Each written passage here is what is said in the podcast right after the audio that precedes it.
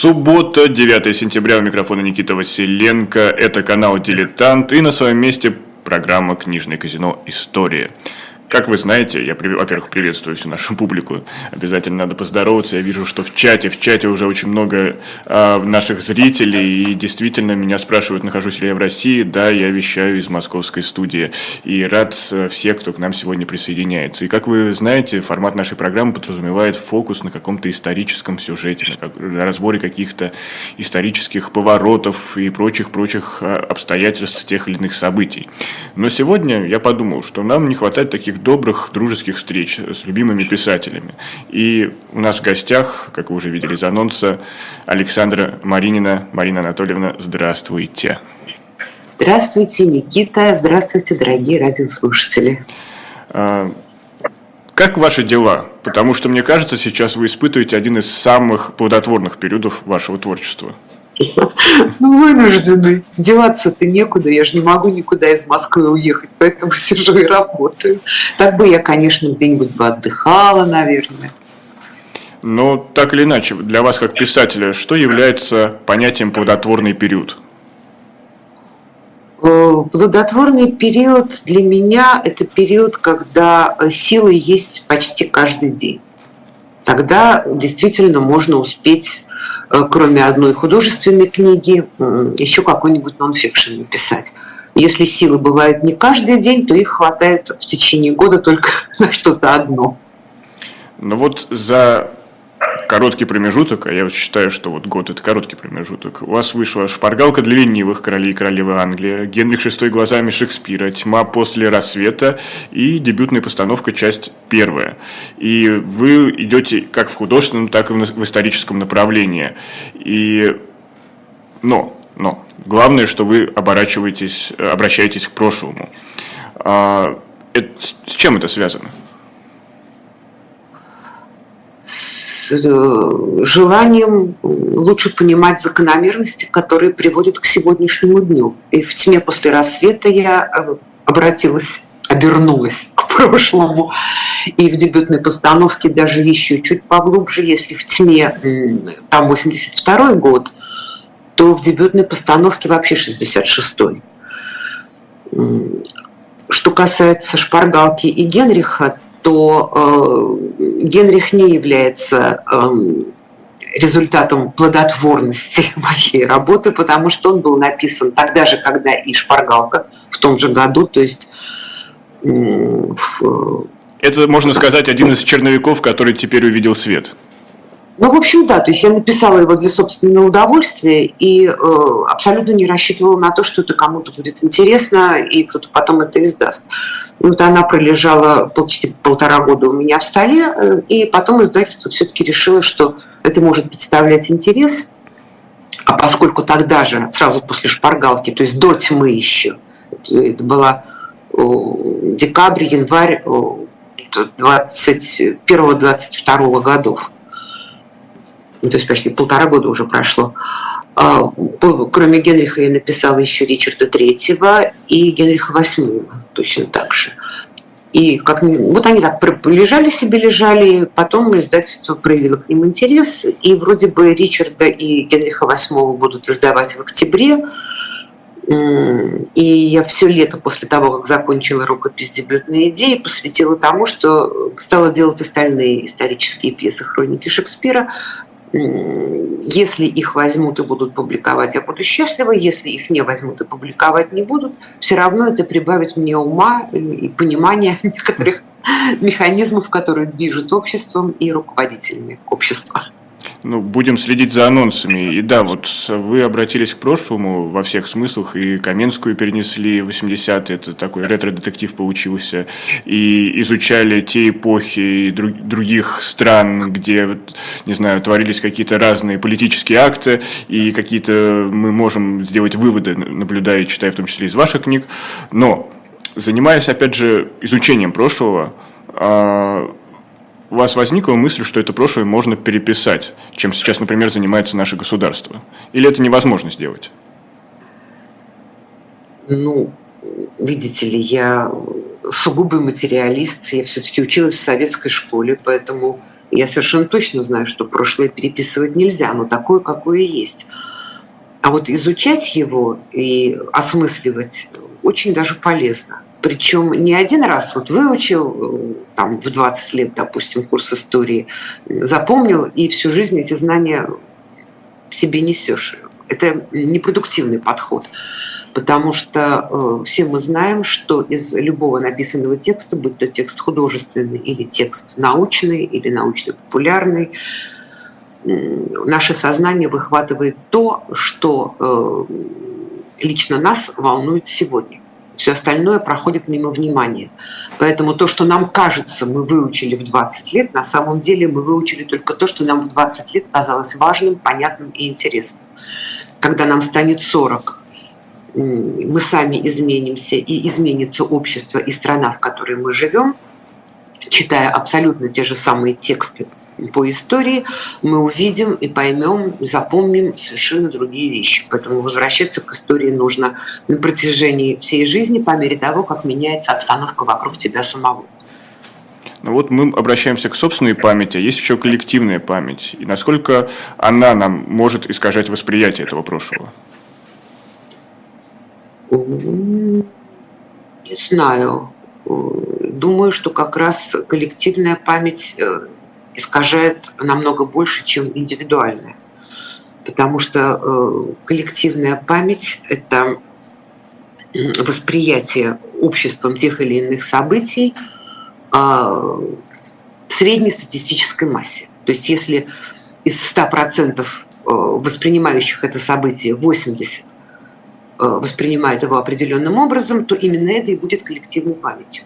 А вдруг окажется, что эти 80 оказались подвержены ну, скажем, неправильному идеологическому воздействию, неправильным идеологическим установкам. Они в них свято верили, поэтому они так это восприняли и так это запомнили, так и понесли своим потомкам. А потом окажется, что это было неправильно. Понимаете, коллективная память тоже штука очень ненадежная в этом смысле. Поэтому лучше своими мозгами, своим собственным опытом, каждый раз отдельно ну вот коллективная память – это как раз основной сюжет спора ваших читателей. На одном из э, порталов, где публикуют рецензии на книги, э, идет именно спор вокруг там, того, как показано то советское прошлое. Я сейчас говорю про роман «Тьма после рассвета». И часть э, аудитории разделилась, что идет явное чернение, а другие говорят спасибо, что вот показываете то, каким оно было на самом деле. И на, на самом деле у меня только другой вопрос почему эти споры сейчас так важны, почему мы просто не можем отпустить это советское прошлое, или оно нас не отпускает?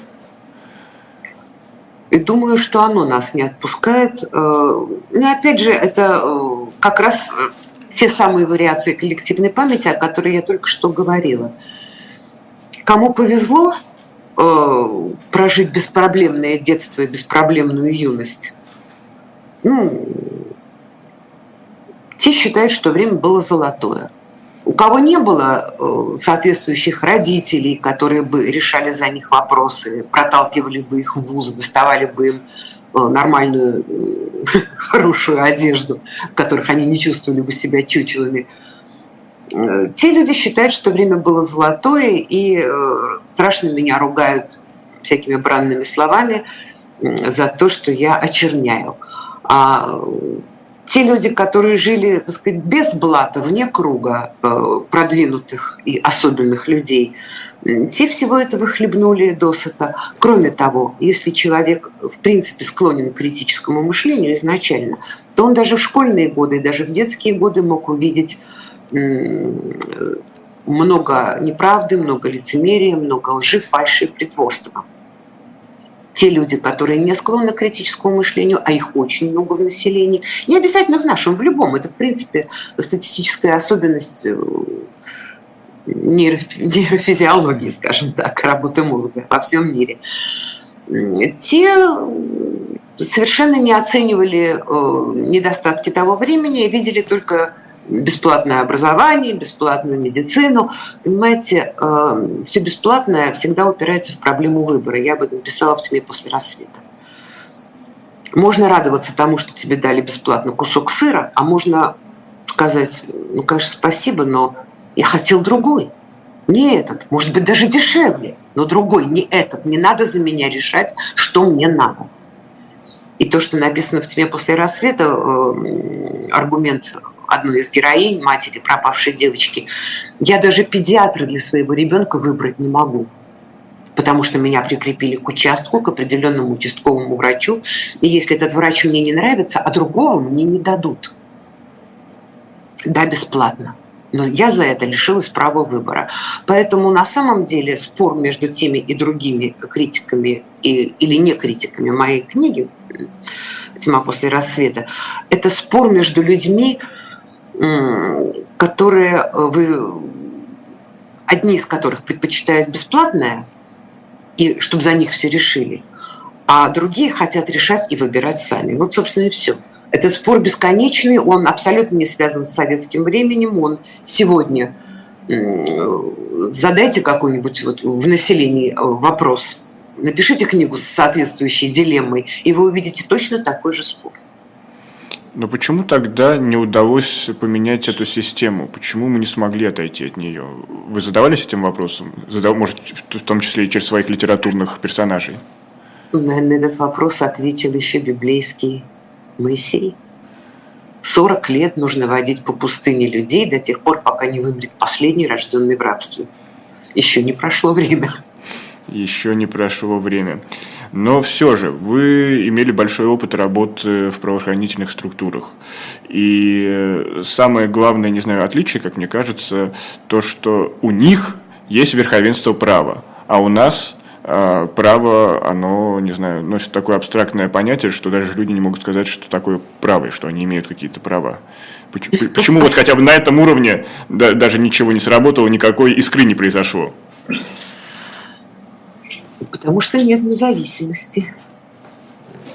А независимости нет, потому что нет финансовой устойчивости на личном уровне. Посмотрите э, любой э, фильм или сериал, э, скажем, судебный из тех, вот, про кого вы говорите, угу. из той жизни. И вы там увидите, что подкупить судью или заставить судью что-то сделать, это настолько сложно, это настолько трудно, это настолько опасно, что, во-первых, сам судья на это не пойдет. А если он пойдет, то тот, кто его заставил, слетит со своей должности мгновение ока. Это будет скандал на всю страну. Там э, совершенно другое э, к этому отношение. В нашей стране, э, к сожалению, отношение к праву и закону очень пренебрежительное. Собственно, право в нашей стране, по-моему, вообще умерло. Э, я не знаю, у нас сейчас ответственность за дискредитацию правоохранительной системы есть или нет? Если есть, то я умолкну. Если еще пока нет, то можно порассуждать на эту тему. Ну, если еще другая мудрость, был бы человек, кстати, найдется, как вы знаете. А это, ой, да, не хочется. Ой, не хочется. Мне так дома хорошо, я никуда не хочу. Но, э, я повторяю, право, правоохранительная система как э, система, предназначенная для защиты и охраны прав граждан, она э, умерла, к сожалению. Я не знаю, рождалась ли она вообще как-то полноценно, но она начиналась, безусловно, но, по-моему, ей не дали вообще вырасти и как-то расцвести. То есть она умерла, зачахла в детстве, в раннем. Но сейчас ее просто нет.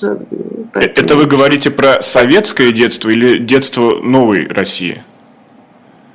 Детство правоохранительной системы новой России, конечно. Угу. Конечно. Ну, ну, то есть мы можем говорить, что в, сове- в советской России, то есть какая-никакая система сложилась? Безусловно. Безусловно. Плохая или хорошая, но она была э, значительно лучше, чем та, которую мы имеем сейчас. А можете объяснить эту разницу? Э, ну, понимаете, это опять же э, вопрос денег. Вопрос свободных наличных денег, которые гуляют по стране. До тех пор, пока э, все официально должны были жить только на свою зарплату, а подпольные деньги копились, это были колоссальные капиталы, но они были именно теневыми выходить на поверхность было крайне опасно, потому что ОБХСС не дремала никогда. И э, коррупция в том виде, э, скажем так, у коррупции есть два основных э, лица. Первое лицо, так называемый непотизм, э, то есть для своих э, по приказу, по звонку и так далее. Это все расцветало пышным цветом всегда. В России, и в царской России, и в советской России. Это действительно было всегда. И а коррупция со вторым лицом – это коррупция денежная, когда ходят наличные деньги. Так вот, э, коррупция денежная, она э, очень была сжата э, в советское время, ей просто не давали расцвести, потому что ход этих наличных денег, он сразу бросался в глаза. И даже если был соблазн взять, то опасались ну, потом, ну, что значит взять? Не, не 3 же рубля возьмешь за прекращение уголовного дела, да, это штука серьезная, надо взять много, много тех, кто даст. Значит, тот, кто даст много, он, значит, он засветил свой теневой капитал. Ну, то есть там все было сложно в этом смысле. А как только во второй половине 80-х, вот, по-моему, в 87 году, да, у нас ЧПД разрешили уже официально – и полезли на, наверх теневые капиталы в, на, в наличном виде, в виде кэша. И вот оно началось. Когда уже никого не спрашивали, откуда деньги, ни у кого не спрашивали, на какие деньги ты купил машину, ты построил дачу, ты построил не дачу, а дом целый за городом. Эти вопросы задавать перестали, поэтому э, страх очень быстро ушел, а желание наверстать то, что мы всю жизнь видели – из маленького такого узенького окошечка, когда смотрели зарубежные фильмы, вот получить наконец это себе, вот так же одеться, то на такую же крутую тачку сесть, и также вести себя, и прийти в ресторан и швырять чаевыми. Огромное количество людей от этого получало кайф. То есть есть люди, которым непонятно, какое удовольствие от этого можно получать. А есть люди, которые искренне получают удовольствие от того, что они швыряют деньги. И вот, наконец, у них такая возможность появилась. Ну, ну как, ну, задавленное столько лет желание, вот теперь его можно реализовать. Да бог с ним, с этим законом, бог с ним, с этим долгом, с этой честью. Фигня, это все копейки не стоит. А вот, вот деньги, они стоят. Ну, и, и началось. И так до сих пор не прекратилось. Вот вы упомянули важное слово «страх». А вы представляете какую-нибудь власть, которая может без этого инструмента обойтись, без, без страха? А, страх – это нормально. Понимаете, э, человек даже при самой демократической власти, которая, ну, которую никто не боится которую все уважают, он все равно испытывает страх. Страх потерять свое личное потерять любимого человека, потерять свое здоровье, потерять достаток, который столько лет копился, потерять комфорт. Мы все равно все боимся, независимо от власти. И вот если до 87 года, э, ну, я не знаю, сколько человек работали из долга и чести, но, по крайней мере, страх потерять, нежелание, страх нежелание потерять вот этот оно действительно было уже у очень многих, потому что правоохранительная система оплачивалась э, очень неплохо. Э, сотрудники милиции, э, суда и прокуратуры имели очень достойные зарплаты, очень достойный соцпакет. И, что самое главное, они были уважаемы. Быть прокурором, быть следователем, быть судьей – это было почетно. Быть оперативником. Это было просто круто. Конечно, мало кто об этом знал. Но когда, если ты судья, прокурор или следователь, ты ходишь в форме, тебя все видят и уважают. Если ты опер, ты в форме не ходишь, и на каждом углу не кричишь, кто ты такой. Но, по крайней мере, самоуважение, самоосознание и э, отношение твоих близких, твоего круга общения, это очень много значило как только это все перестало играть роль, то, естественно, главным стали деньги. Вот еще сильнее страха – это чувство надежды, надежды на будущее, которое должно быть обязательно лучше, прекраснее, чем та реальность, которую мы можем наблюдать. И в этом плане страшнее всего крушение надежд. Вы когда-нибудь испытывали подобные чувства? Крушение надежд? Э, наверное, нет, потому что э, я вообще с надеждами, равно как и мечтами, как-то с детства не дружу. Я из тех людей, которые э, не любят свое прошлое, не думают о своем будущем и очень ценят свой сегодняшний момент. То есть вот нет во мне вот этого социального романтизма. Э, запомним, запишем для протокола, у Александры Маринины нет этого социального романтизма. Я предлагаю сделать здесь небольшую паузу, потому что у нас э, будет еще вторая часть, она будет более исторической, литературоведческой. Напомню, в гостях писатель Александра Маринина. Это программа «Книжное казино. История». Веду я, Никита Василенко. Мы совсем скоро вернемся, оставайтесь с нами, а пока реклама.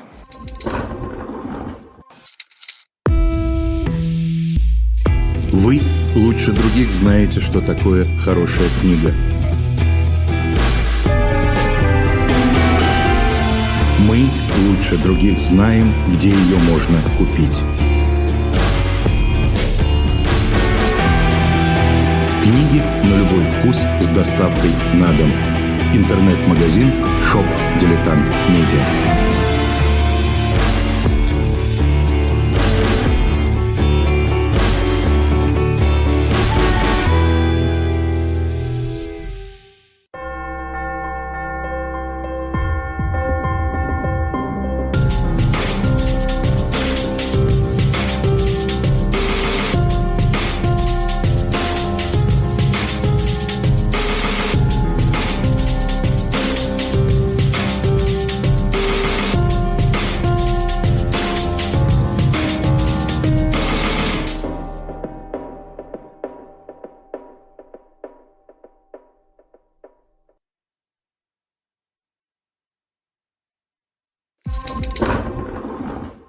Продолжается программа «Книжное казино. Истории». Это канал «Дилетанты». Если вы хотите поддержать работу нашего канала, пожалуйста, поставьте лайк, поделитесь этой трансляцией или зайдите в наш магазин shop.diletant.media, где сегодня вам есть э, возможность, для вас есть возможность купить наш мерч. Это э, это футболки, футболки самых разных дизайнов, фирменных дизайнов канала «Живой гости дилетанты». И мой фаворит сегодня это «Будем наблюдать». Будем наблюдать с изображением интересным, изображением Сергея Бунтмана и Алексея Венедиктова. А футболки разбегаются очень быстро, поэтому поторопитесь. Ну а мы продолжаем беседу с нашим гостем. Сегодня у нас в гостях, напомню, писатель Александра Маринина. И мы двигаемся дальше. Иногда, чтобы понять наших сегодняшних, нужно отправиться за 3-9 земель и вообще в другую эпоху. И здесь я хочу обратить внимание внимание на книгу Генрих VI глазами Шекспира. Ваша историческая литературоведческая новинка, назовем ее так. И я сразу хочу начать с цитирования одного интернет-эксперта, который зашел в магазин Литрес и нашел время оставить комментарий.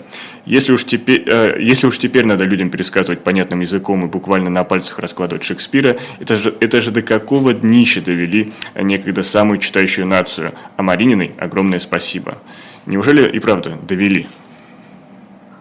Я не думаю, что довели. Я думаю, что э, тут дело в другом.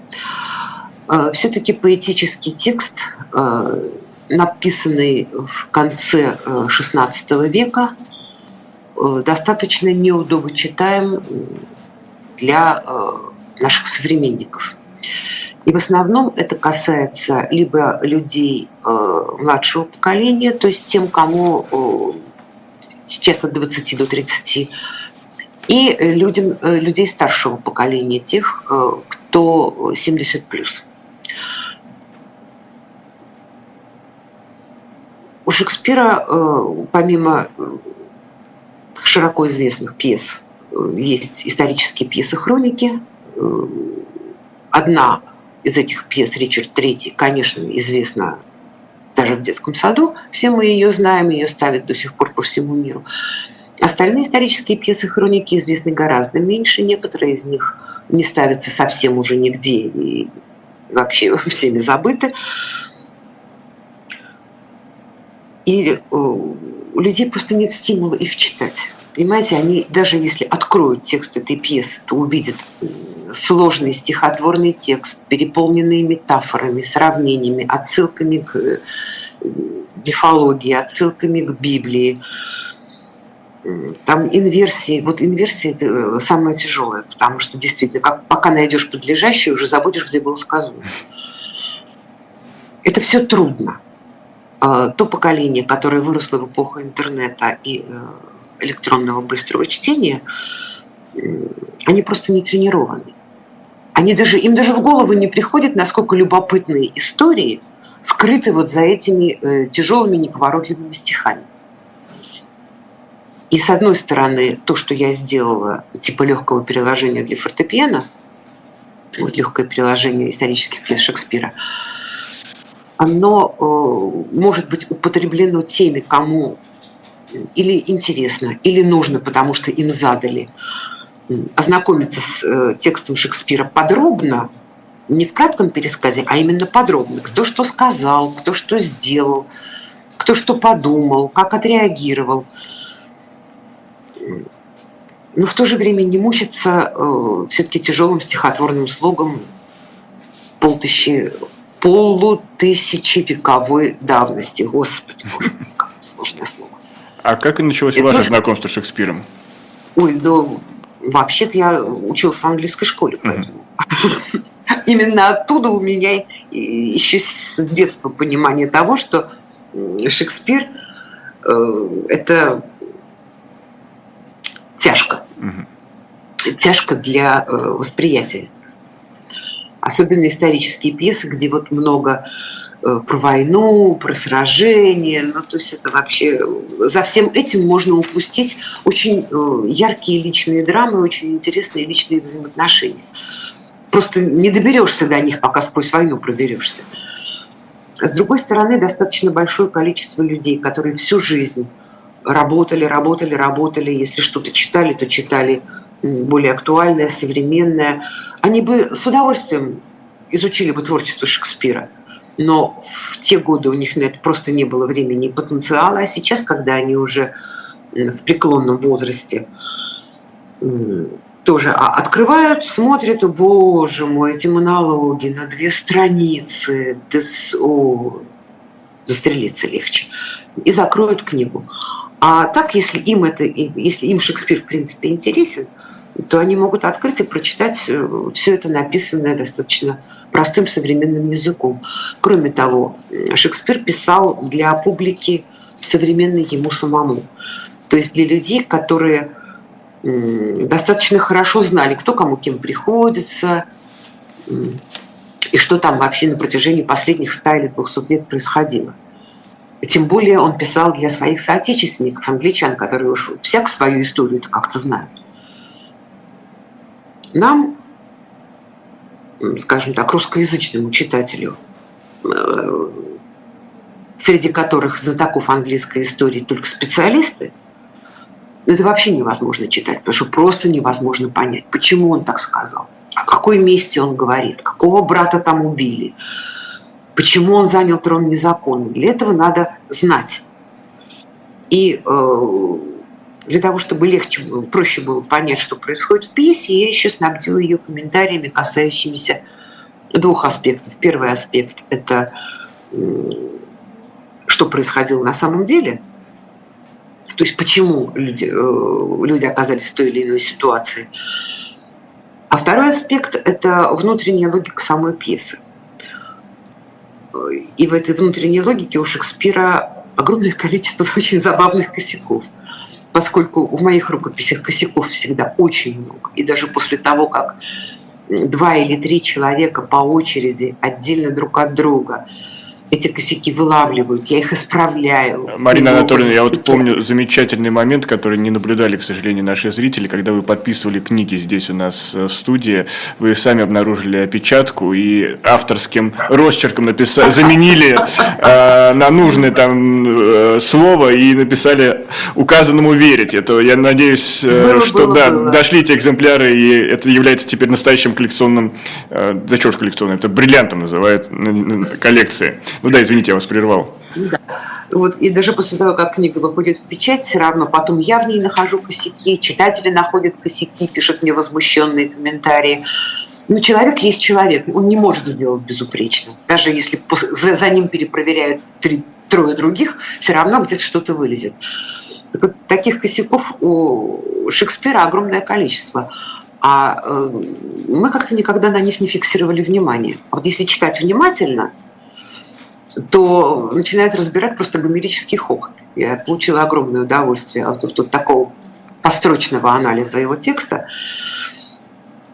И э, думаю, что то, что я сделала, это сродни той шпаргалке, которую я выпустила в прошлом году. Это шпаргалка для тех, кому задали на дом или просто очень хочется почитать исторические пьесы хроники Шекспира, но не хочется ломать мозги. Вот чтобы э, мозги не ломать, открываешь и читаешь. Все объяснено, кто кому кем приходится, кто на кого за что заковырял, кто кому за что мстит, ну и так далее. Я подтверждаю, что это написано нормальным человеческим языком. То есть, как будто встречаешься со старым знакомым и буквально пересказываешь, пытаешься до него донести. Но вот знакомясь с творчеством Шекспира, не захотелось ли вам присоединиться к лагерю тех, кто вообще не верит, что все его произведения написал один и тот же человек? Я не филолог, не литературовед. Кроме того, э, я хорошо теперь уже знаю только исторические его пьесы. Все остальные пьесы я так глубоко не изучала, и более того, я их даже не все читала, как вы понимаете. Но что касается исторических пьес, то, э, может быть, это была группа авторов, может быть, автор был один. Но то, что кто-то один присутствовал во всех пьесах в виде автора, это совершенно точно. Это вот я вам могу дать голову на отсечение. Я, опять же, не беру неисторические пьесы. Может быть, в неисторических пьесах там с авторством какие-то вопросы возникают. Вот в этих пьесах эм, об английских королях у Шекспира есть определенный набор мыслей, касающихся социального устройства, методов правления, методов ведения войны. И все эти мысли есть в каждой пьесе. То есть абсолютно точно автор был один и тот же, и в каждую пьесу он вкладывал дорогие ему мысли.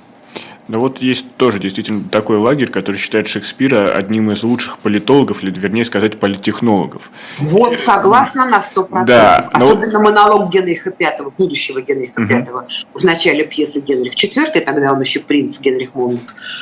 Это просто сто пудов политтехнология. Я даже об этом в шпаргалке написала и в анализе текста тоже написала. Но не можем ли мы тогда допускать, что Шекспир буквально занимался заказухой, а, как-то выписывая определенные образы в своих пьесах, чтобы а, помочь кого-то прославить или, наоборот, кого-то лишить? Ну, конечно, это совершенно несомненно. Ну и это, боже мой, а в какие времена такого не было? Что вы так на Шекспира бедного накинулись? Ну, Шекспир наше все, поэтому хочется разобраться от первой... Да-да. Конечно. От первого иерарха, назовем его так. Елизавета I, конечно, он э, сильно зависел от благосклонности власти, поэтому он должен был сделать все, он должен был расшибиться в лепешку, но э, о непосредственных предках королевы Елизаветы нужно было говорить только хорошее. Это, кстати, очень смешная штука получилась у него в результате.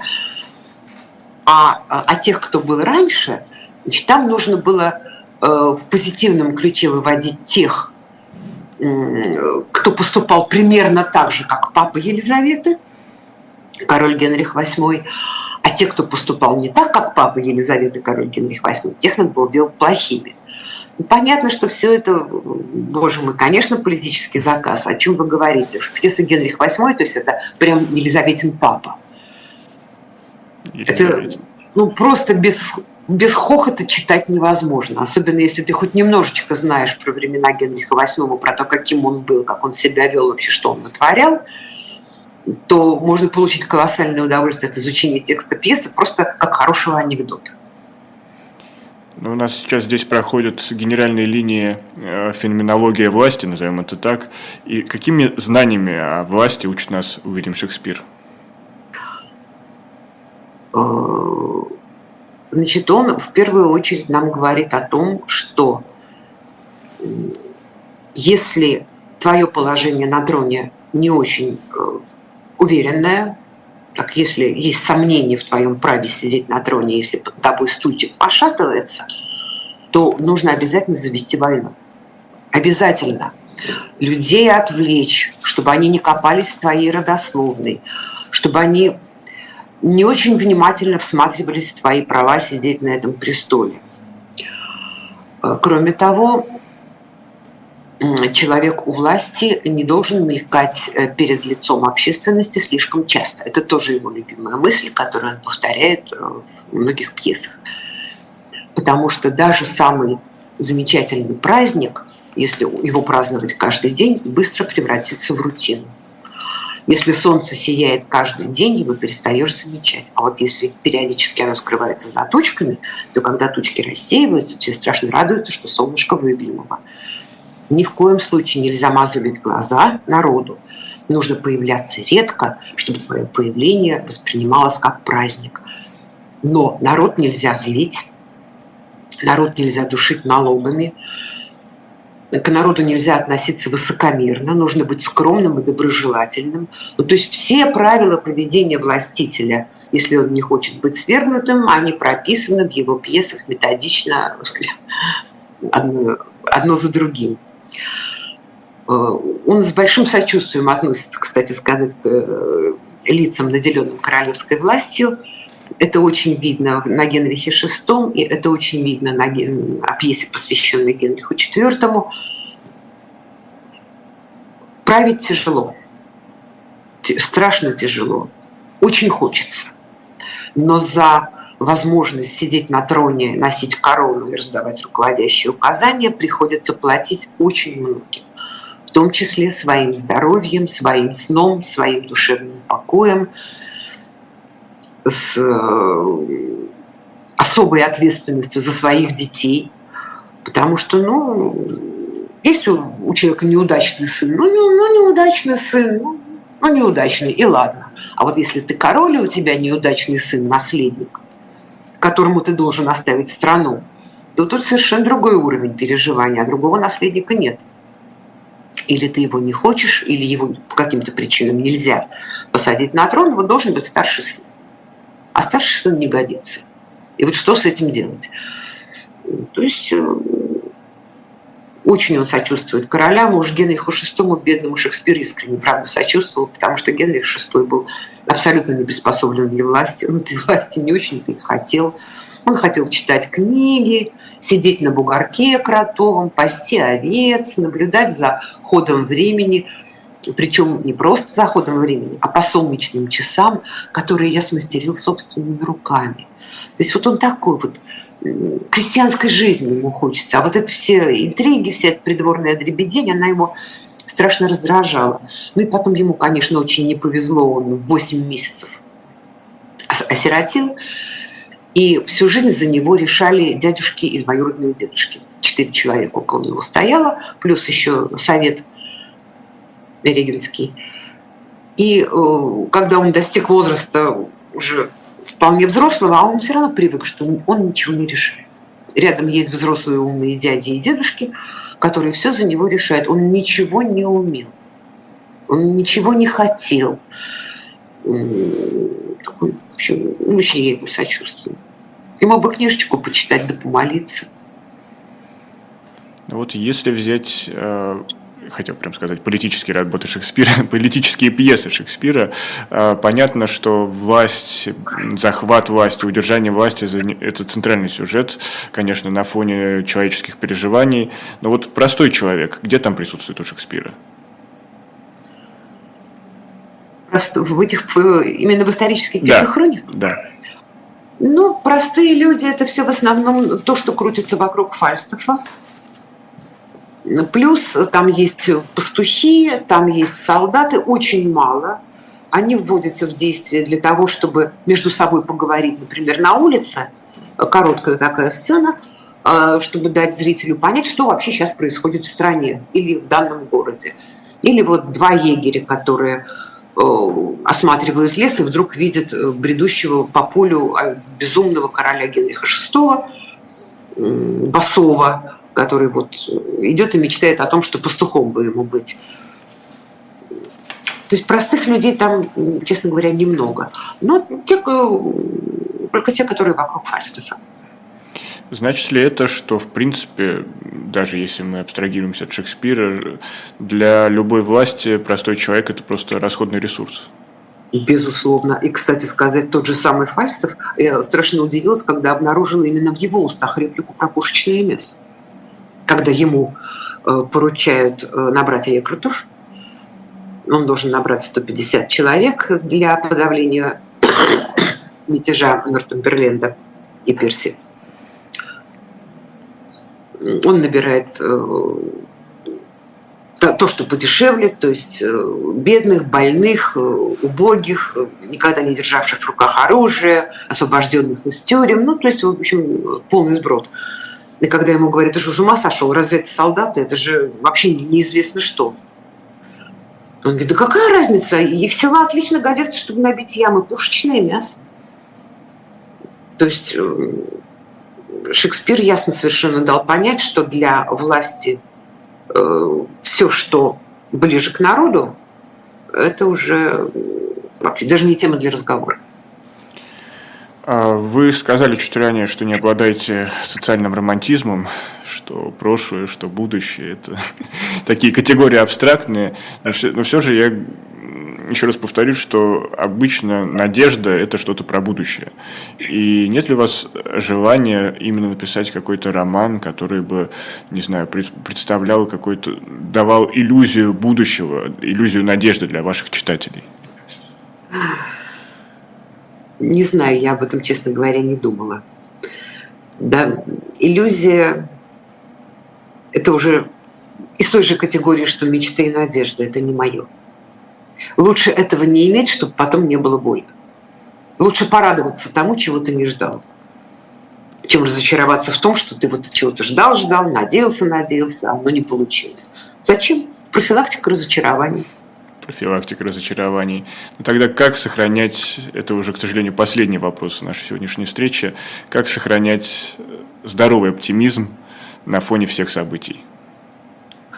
Я не знаю, как сохранять здоровый оптимизм, э, но я знаю только одно. Для того, чтобы спасти собственную психику и собственную нервную систему на фоне происходящих событий, нужно вскапывать свой огородик, любить своих близких, заботиться о них, делать все, что можно для того, чтобы э, они были здоровы, и ты сам был здоров и благополучен. Вот свой огородик вскапывай – и давая им любовь и с благодарностью принимая их любовь. Потому что так хотя бы можно сохраниться.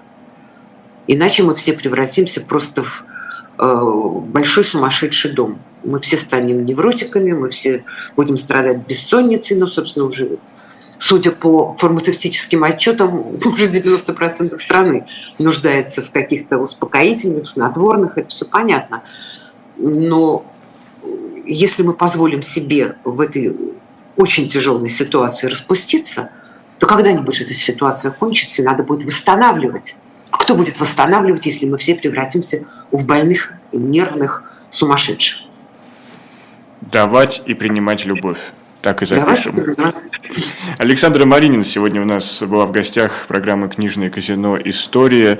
Спасибо большое. И я напомню, что если вы каким-то образом пропустили, я даже не представляю как, а, шпаргалка для ленивых королей и королев Англии, это само собой, это уже, э, что называется, база. Но также обратите внимание на роман «Тьма после рассвета». Роман «Дебютная постановка», это все относится к Каменской. И вот продолжение исторической, исторического направления Генрих VI глазами Шекспира. Все это у нас было сегодня в центре э, нашего обсуждения. Еще раз большое спасибо, Марина Анатольевна. И мы двигаемся дальше. Совсем скоро к нам присоединится Николай Александров со своей рубрикой «Книжечки». И я напомню, поддержите эту трансляцию лайком, э, поставьте, не знаю, колокольчик, если вы еще не подписались на наш канал. И, кроме того, да, не забывайте сходить в магазин shop.diletant.media и там, э, опять же, все возможные опции для того, чтобы поддержать наш канал, но я уже вижу, что э, Николай Александров выходит к нам в эфир, и э, больше не смею отнимать у него время. Николай, приветствую. Привет, Никит. Привет. А, несколько книжек я хотел сегодня представить. Начну с той, которая буквально на этой неделе должна выйти в издательство Ивана Лимбаха. И с моей точки зрения она заслуживает самого пристального внимания. А, тем более, что эта книга уже давно переведена на, самые разные языки, а вот на русском выходит впервые.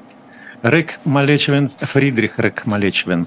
А, книжка называется «Дневник отчаявшегося». А, вообще Фридрих Рек Малечевен заслуживает того, чтобы сказать о нем несколько слов.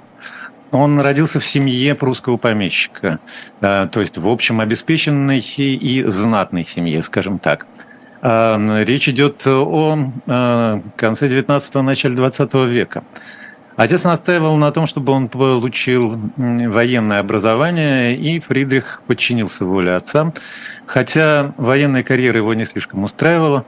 А, тем не менее, он проучился некоторое время а, и затем стал а, учиться медицине – но понятно, что гуманитарные его наклонности в гораздо большей степени были явлены в нем.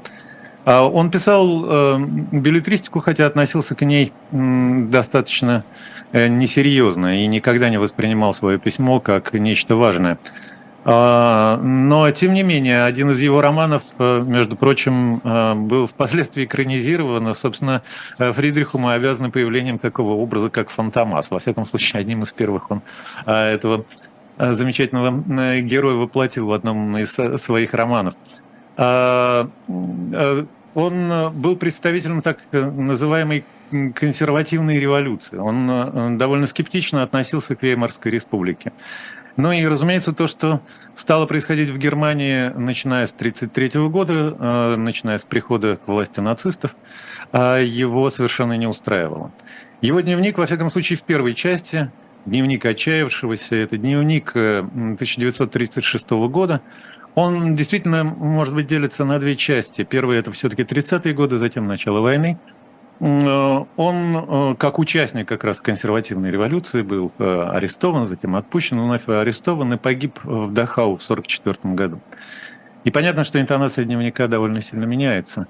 А, но любопытен он, с моей точки зрения, именно этой эволюцией. С одной стороны, достаточно презрительное, аристократическое такое даже отношение к нацистской партии, Э, и, э, и к самому Гитлеру, э, и довольно неприязненный взгляд на то, что стало происходить в Германии, неприятие, как я уже сказал, Веймарской республики и отстаивание вроде бы совершенно, совершенно других ценностей, с одной стороны, а с другой стороны постепенно в дневнике нарастает некоторое чувство ответственности за, за то, что произошло в Германии.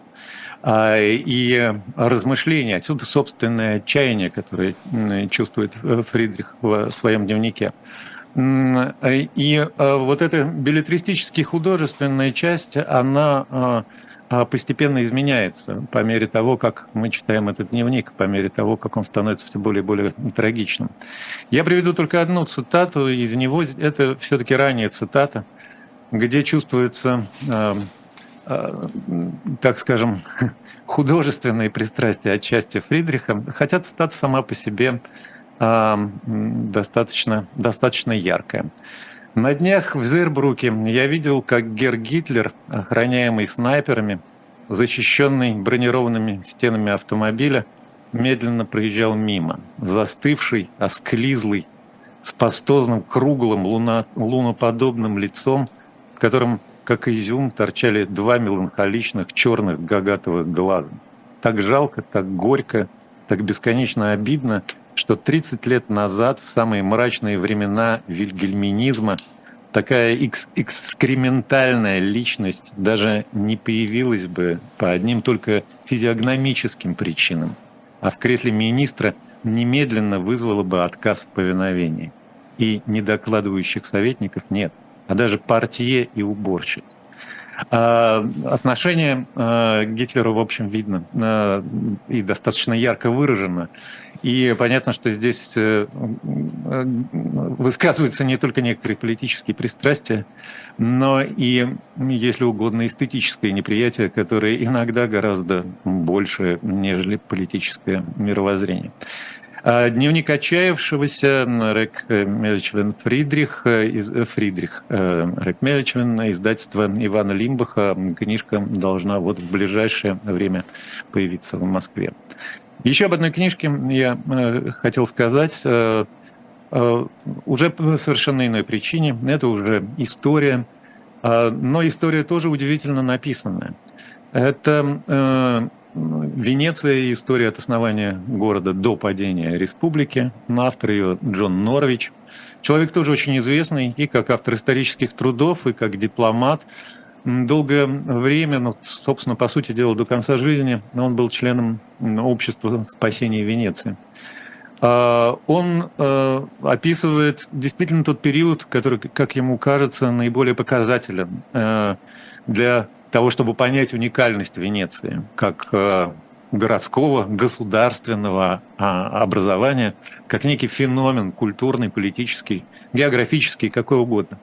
А, по легендам 25, 25 марта 421 года была основана Венеция. Джон Норвич, конечно, иронично относится к этой дате, но тем не менее она присутствует. И э, вплоть до 1797 года, когда из-за Наполеона пала Венецианская республика. Вот этот период рассматривает Джон Норвич, а, обращая внимание на самые разные черты этого города. А, в принципе, сама тема заявлена уже в самом начале. Норвич говорит, что э, он познакомился и влюбился в э, Венецию еще в ранней юности. Его отец показывал ему город, и затем уже Норвич пишет, что вот описание Венеции, история Венеции. Он чувствовал, э, что это его долг. Э, хотя и признает, что, может быть, его отец написал бы и справился бы с этой задачей лучше. А, и вот в этот, этот период э, с 421 по 1797 а, э, пытается, с одной стороны, достаточно кратко, ну, потому что книга все равно довольно большая, 700 с лишним страниц. А, ясно, что все вместить сюда не может. Пытается описать Джон Норвич. Но на что он обращает внимание? На сам феномен Венеции. Который, город, который возник на зыбучих песках, на болотах, в лагуне, в которой, казалось бы, невозможно жить. Не просто город, а конгломерат островов, целое государство, а, которое достаточно рано, ну, опять-таки по преданию, в 466 году стало республикой. Эм, и а, только в 1797 том же самом году Дож снял с себя эту шапку Дожа, сказав, что она ему больше не нужна. И это конец республики. А, совершенно удивительный строй, абсолютно независимый, с одной стороны, и с другой стороны, необыкновенное величие Венеции э, в блестящую эпоху, когда Венеция становится владычицей морей, а когда из вот этого маленького образования беженцев на островах в Лагуне, где, казалось бы, невозможно жить, вдруг вырастает э, могущественное государство. Но важна еще одна вещь. Норвич, конечно же, пишет искусстве, о художниках, об их архитектуре венецианской. Но в большей степени он обращает внимание на то, что город, э, может быть, в силу как раз этой особенности, по сути дела, сохранился во многих своих чертах, в том виде, в котором он существовал в период рассвета.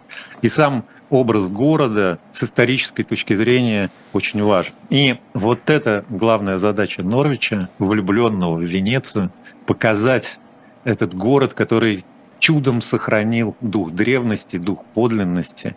И надо сказать, что это автору удается. Николай Александрович. На этом я завершу сегодня.